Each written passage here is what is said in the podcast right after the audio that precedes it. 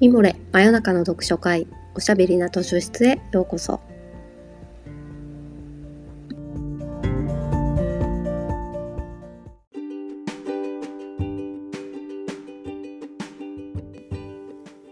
こんばんは。ナビゲーターの講談社ウェブマガジンミモレ編集部のパタヤンこと川端です。おしゃべりな図書室では、水曜日の夜にほっとできて明日が楽しみになるをテーマに、皆様からのお便りをもとにおすすめの本や漫画、紙フレーズをご紹介します。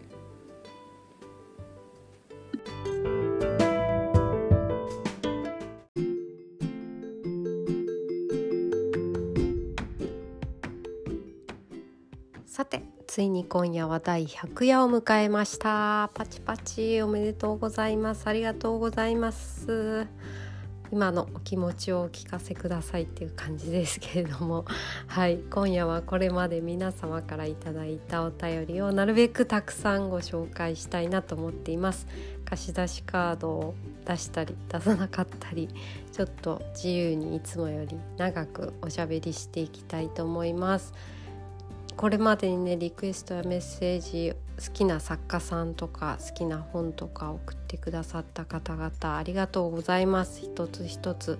何度も目を通しております。なかなか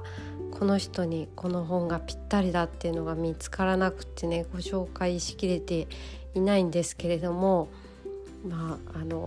いつか紹介されるかもと思って気長に待って聞いていただけたらと思います。今日は100回ということで、改めてこのポッドキャストをなんで始めたのかっていう理由とタイトルの意味なんかからね、お話ししてみたいなと思うんですけど、この第1回は2020年の3月14日に配信スタートしてまして、ちょうどコロナが日本の横浜港の豪華客船の船の中でコロナに感染している人がいるっていうのニュースになったのが2020年の1月のことですかね。それから2月3月とどんどんこう状況が刻一刻と変わっていって、ちょうどミモレ2月の末ぐらいにイベントを予定してたんですけど、読者さんを招待して、それを会場にたくさんの読者の方を集まっていただいてやるのは良くないんじゃないかっていうことで、急遽オンラインの配信のみになったんですよ。その時はそんなことをするのも初めてみたいな感じだったんで、ショックだなって思ってましたけど、そっからね、すっかりイベントは結構オンラインが中心っていう感じになってきましたけど、オンラインでやってみて、それはそれで東京のその会場に来れない人も見られるし、日本じゃなくても海外の方も見られるし、コメントいただけたりなんかして、なんか近くに感じられることもあって、リアルのイベント以上に近くこう親密な感覚もあったりして、これはこれでいいなってすごく思ったんですよね。で、ポッドキャストは音声なので、またこのインスタライブとか YouTube ライブ配信とかみたいな感じで、皆さんっていうよりはもうちょっとパーソナルな1対1でお話している、お話聞いていただいてるような感覚で配信できていいなと思って、3月から始めて、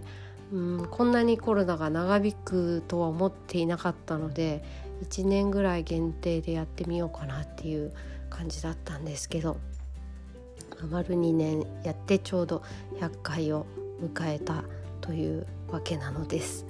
おしゃべりな図書室っていうタイトルなんですけど、真夜中の読書会がメインで、おしゃべりな図書室がサブで、どっちがメインでどっちがサブか、どっちでもいいっちゃどっちでもいいんですけど、おしゃべりな図書室っていうタイトルは自分としてはすごく気に入っていて、図書室って学校の中でも少し異空間っていうか、教室のわさわさした感じから離れてエスケープできるような場所だなと思っていて、だからおしゃべりな図書室は大人にとってもエスケープできる場所であり、ちょこっと現実逃避できる場所であればいいなと思ってました。こうわさわさした日中の気持ちとかわさわさした人に心を揺さされたりとかしたこと、やらなきゃいけないあれこれはしばし忘れて自分だけの時間をちょっと持ってもらえたらいいなと思いましたし、なんか水曜日の夜って結構こう疲れてるっていうかね、月火と頑張って水曜日頑張ってまだあと2日もあるんだみたいな感じもあるから、ゆっくり寝落ちできるような音楽と話し方にしようかなみたいなことを考えて始めました、ね、でもそんな忙しそうなのによく本読む暇あるねとか、よく毎週喋ることあるねとか結構言われるんですけど、そうですね、私自身が多分その日中わさわさしてたりとかやらなきゃいけないことにちょっと気持ちが追われているような時に、今週何喋ろうかなとか、このリクエストをくださったお便りにどの本紹介しようかなって考える時間がそれこそエスケープだったんだろうなって思います、そんなわけであんまりすごい負担っていうことじゃなくて、むしろちょっと私の中ではとても気分転換、この皆さんとの交流できる時間のおかげで目まぐるしかった2年間の変化を乗り越えていけたかなって思ってます。聞いてくださってる方、今日初めて聞いた方もそんな時間になっていたら嬉しいです。さて早速ね、お便りをご紹介していきたいと思います。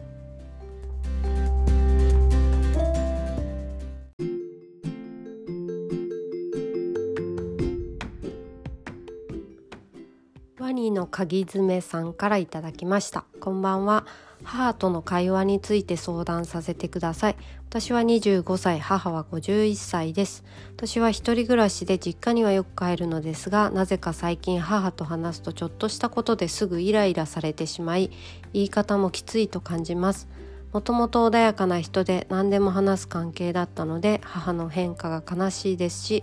イラつかれないように無難で笑える話だけしている自分にも嫌気がさします。当分会わなければいいと分かっているんですが、他に気を使わずに話せる人もいないのでつい帰ってしまい、また後悔するというのを繰り返しています。こんな時どうすればいいでしょうか、といただきました。お便りありがとうございます。そうですね、母と娘の問題というか、お母様とのことのご相談は結構いただいていて、あと母娘をテーマにしたおすすめの本を紹介してくださいっていうのもいくつかリクエストでいただいてたんですけど、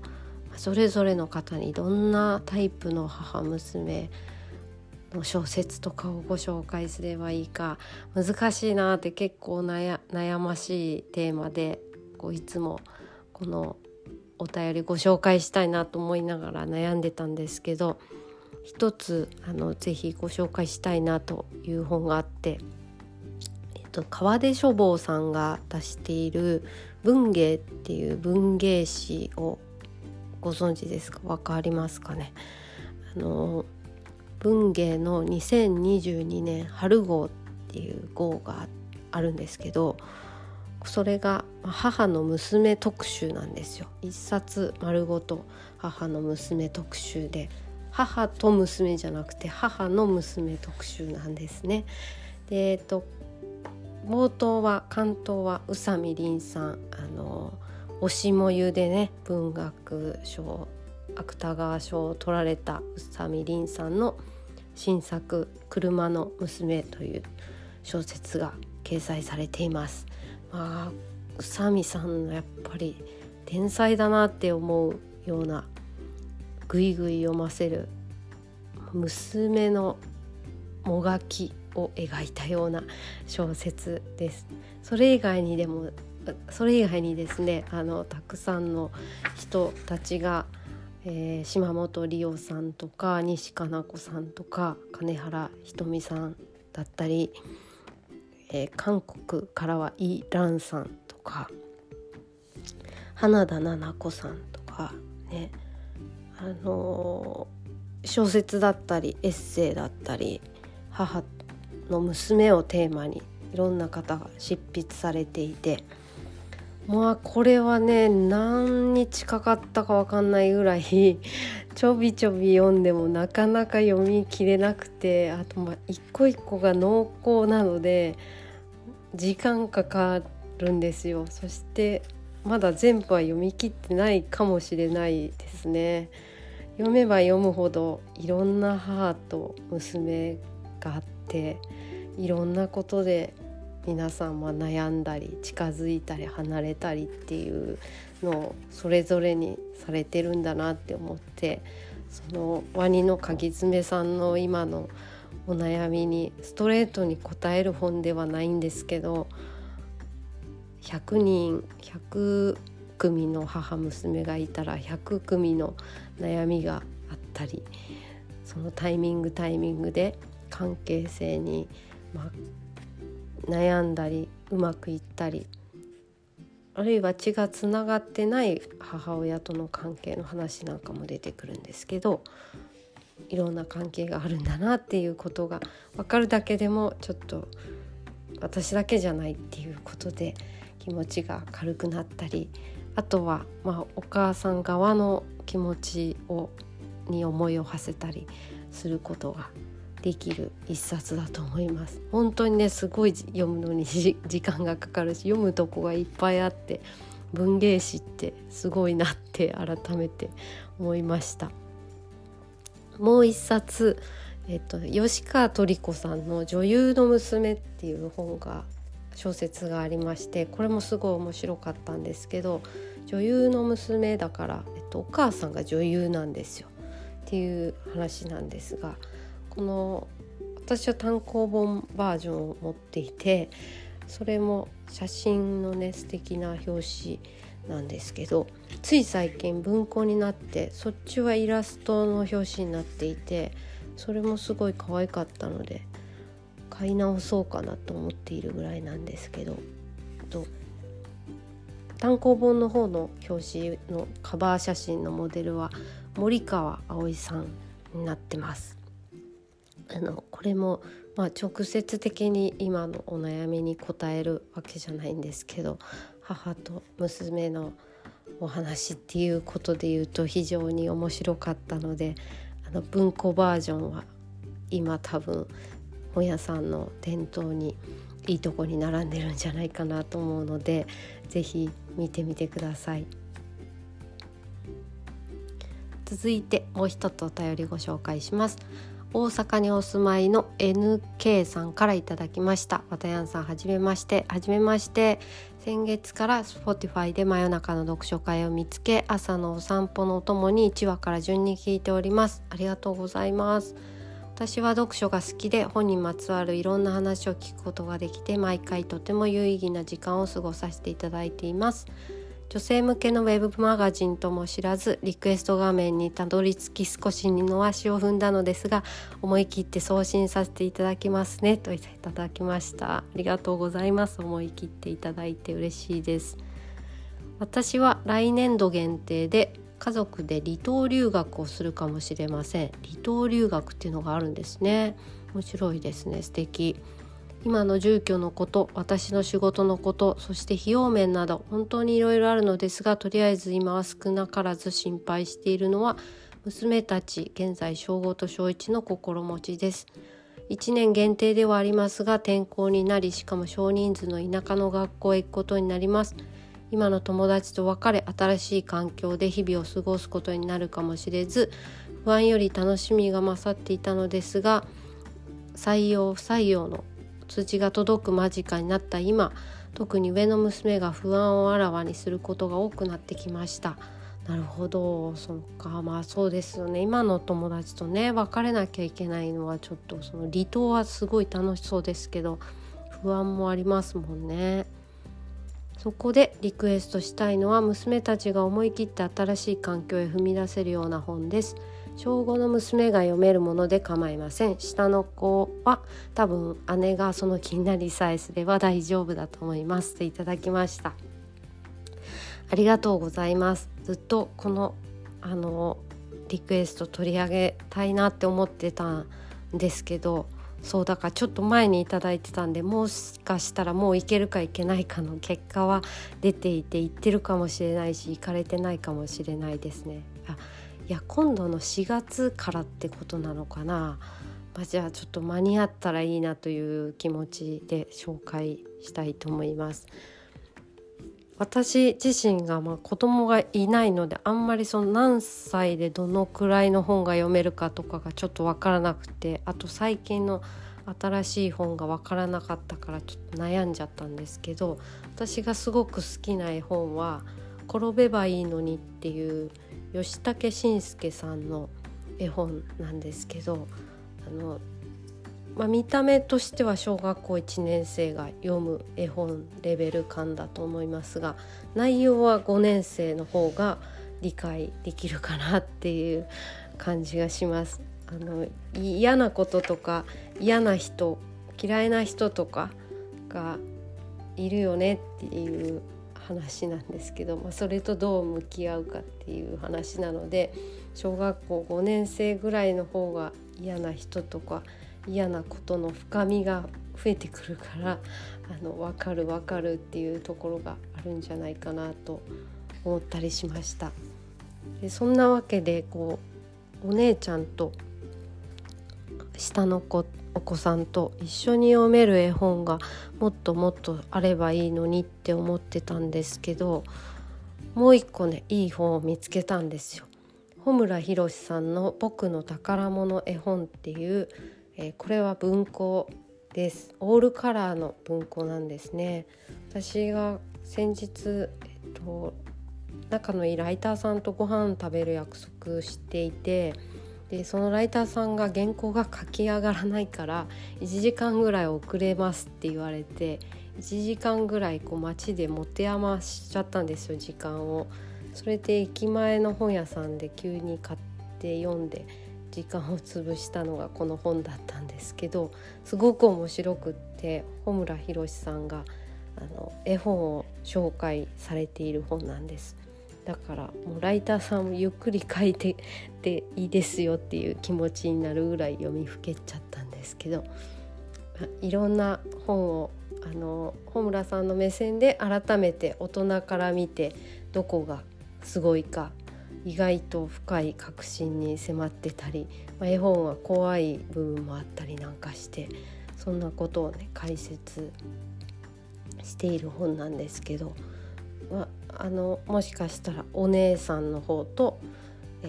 お父さんの NK さんと一緒に読んでいただくとどれが面白そうかなっていう、妹さんにどの本を読んであげると楽しそうかなっていうのを決めるのにいい良さそうだなって思いました。私も知ってる絵本もあるし知らない絵本もあるんだけど、結構読んだことあるなって思うのが多くて、母がねすごい本を読んでくれたんだなっていうこととか、小さい頃に読んだ本ってやっぱり鮮烈な記憶として覚えてるものが多いなって思いました。大人になってからの本の方が、読んだ端から忘れてしまうっていうことがあるんですけど、歌とかもそうですね、昔聴いてた本歌詞の方がよく覚えてるみたいなもんで、すごい子どもの頃に読んだはずなのにその方がすごく覚えてるっていうことをね、この本を読みながら思いましたんで、 NK さんとお嬢さんもその本選びもきっとすごく大きくなってからもう素敵な思い出になるんじゃないかなって思いました。島で楽しい時間を過ごされてるといいなって思いつつ、でも今の場所だったとしても一緒に読める絵本探しをぜひしていただけたらと思います。この本は追ってお送りしますね。さて長くなってきちゃった、後半に続きます。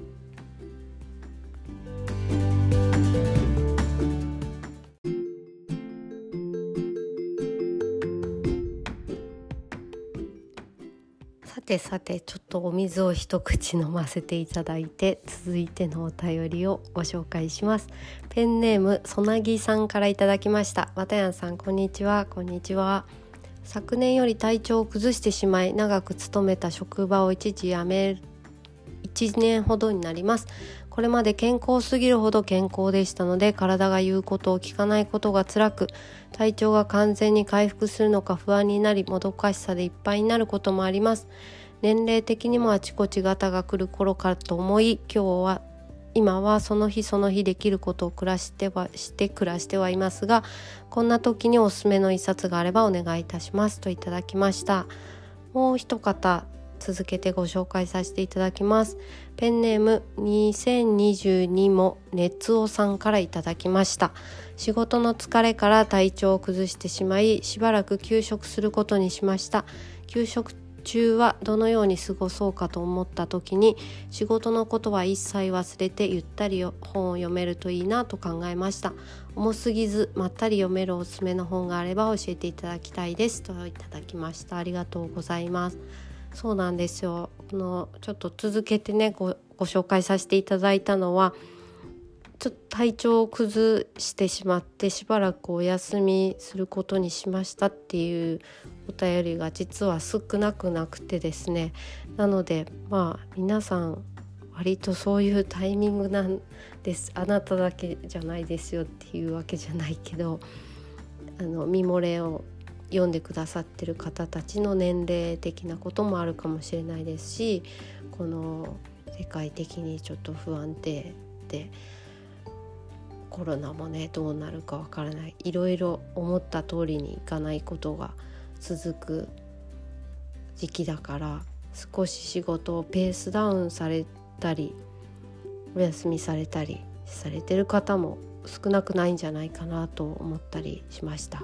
そんな時にどういう本をね読んだら気持ちが晴れるのか、あるいはすごい明るい本が読みたいわけじゃなかったりもするのかなと思ったりして、私が今日ご紹介したいなと思ったのは岸本幸子さんのエッセイ集です。岸本さんのエッセイ集はどれをとってもおすすめなんですけど、秘密の質問っていうやつが私がすごく好きですね。とちくまだったかな、雑誌ちくまっていうのがあって、それで18年20年ぐらいエッセイを連載されているので、岸本さんのエッセイってすごいたくさん出ていて、なのでもしお気に召したら順番に、これが秘密の質問でしょ、賞を取った有名なやつは根に持つタイプっていうのがありますね。と何らかの事情とか気になる部分とか遡って読んでいかれるのもいいかもしれないです。どれもなんて言うんでしょうね、すごく時事ネタに触れているわけではないので、昔のものを読んでも古い感じはしないですし、岸本さんの言葉選びの繊細な優しさだったりとか、ちょっとシニカルだったりコミカルだったり、報復絶倒のエッセイって帯には書いてあるんですけど、そんなゲラゲラ笑う感じじゃないなって私は思っています。じわじわ来るタイプの、あとにんまりするようなエッセイです。よかったら読んでみていただいて、気に入ったら同じ人でたくさんエッセイが読めるっていうのもまた幸せなことかなって思います。もう一方ご紹介しましょう。ペンネームりんごさんからいただきました。私は新卒で入社した会社を辞めて新しい道に進みたいと思っています。素晴らしい。自分の中でこれからはこうやって生きていきたいという決めたはずなのに、やっぱり人の目が気になり、どう思われるんだろうと怖がってしまう私がいます。自分の人生なのに、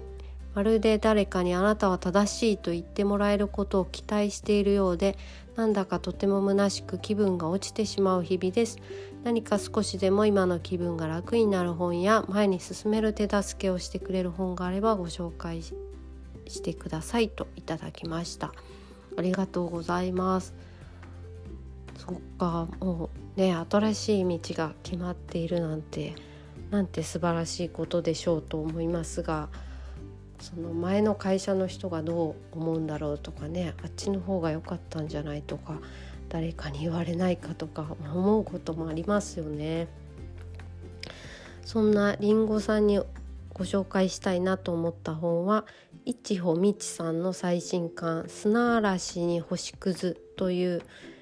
これは短編集ですね。砂嵐に星屑っていうタイトルの砂嵐はテレビの砂嵐だと思うんですが、テレビ局で働いているいろんな人たちの、群像劇というか、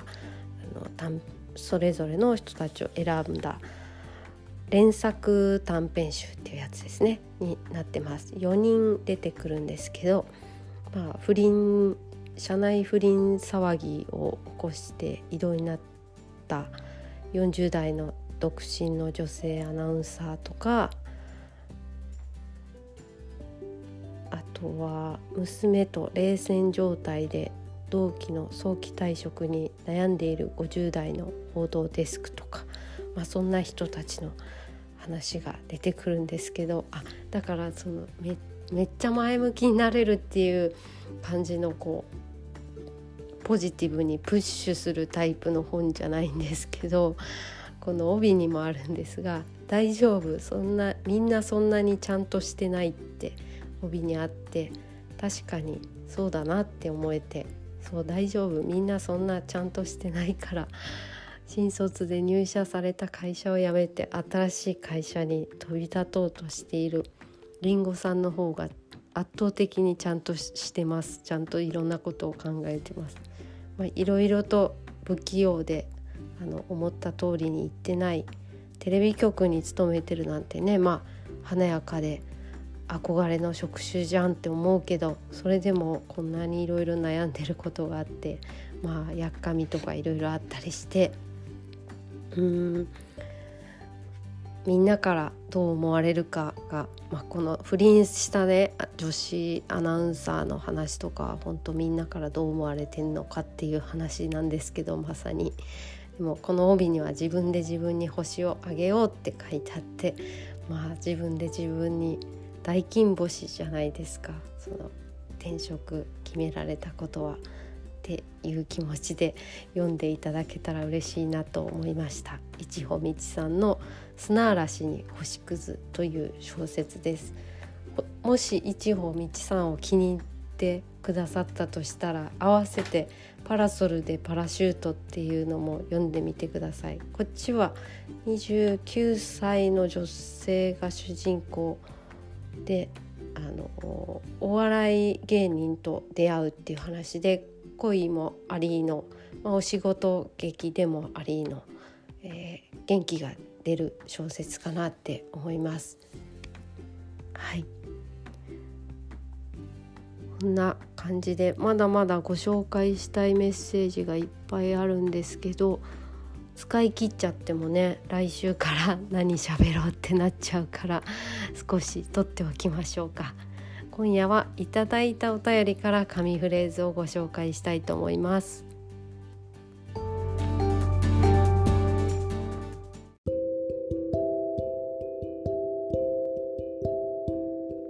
ペンネームももからさんからいただきました。ももからさんはお医者さんでいらっしゃるんですね。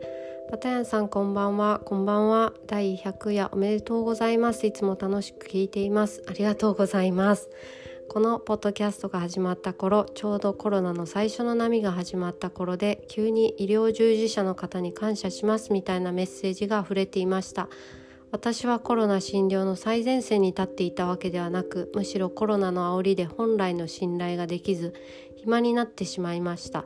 コロナの現場で踏ん張った方たちには申し訳ないところはありますが、突然医療従事者であるというだけで称賛の対象になったことに非常に居心地の悪さを感じ、気持ちが不安定になりました。そんな時にこのポッドキャストをはじめ、様々な芸術分野の方のインスタライブなどに触れ、生きているってこんなに楽しいことがたくさんあるんだと思いました。困難な時代にこそ文学や芸術が人を救うのだと信じています。だからバタヤンさんのこのポッドキャストは私にとってはエッセンシャルですといただきました。ありがとうございます。このメッセージを読んだ時すごい涙腺にグッときちゃって、実は今その声に出して読み返したら途中で泣きそうになっちゃって声が震えちゃったから撮り直した。これはテイク3を今喋っています。そうですね、私みたいな仕事は、メディアのお仕事の中でもニュースとか報道のように生死に関わる情報を扱うメディアの仕事もありますけど、私が所属しているような女性誌メディアは割と生死に関わらないというかノンエッセンシャルな情報を扱うことが多いので、不要不急の最たるものっていうかね、有事の時だったりこんなに世界情勢が大変な時に体を削って時間を削ってこういう記事を作ってて何の意味があるんだろうって思っちゃうことも結構あるんですよね。だから私にとってはエッセンシャルですって言っていただいたことで非常に励まされ胸が熱くなりました。ありがとうございます。でも誰にとっても、文芸とか芸術とか本は読まなかったとしても気分転換的なことだったり日常とはちょっと離れた頭を離れて非日常の世界を楽しんだりすることはエッセンシャルなことだよなっていうふうに思わされましたし、どんなお仕事も誰かにとってエッセンシャルですよねって思いました。はい、メッセージありがとうございました。そして今夜もお付き合いいただきありがとうございました。で終わるみたいな感じで今日はいっぱい喋っちゃいましたけど、来週も普通にまったりと続きますので、来週もまた水曜日の夜にお会いできたら嬉しいです。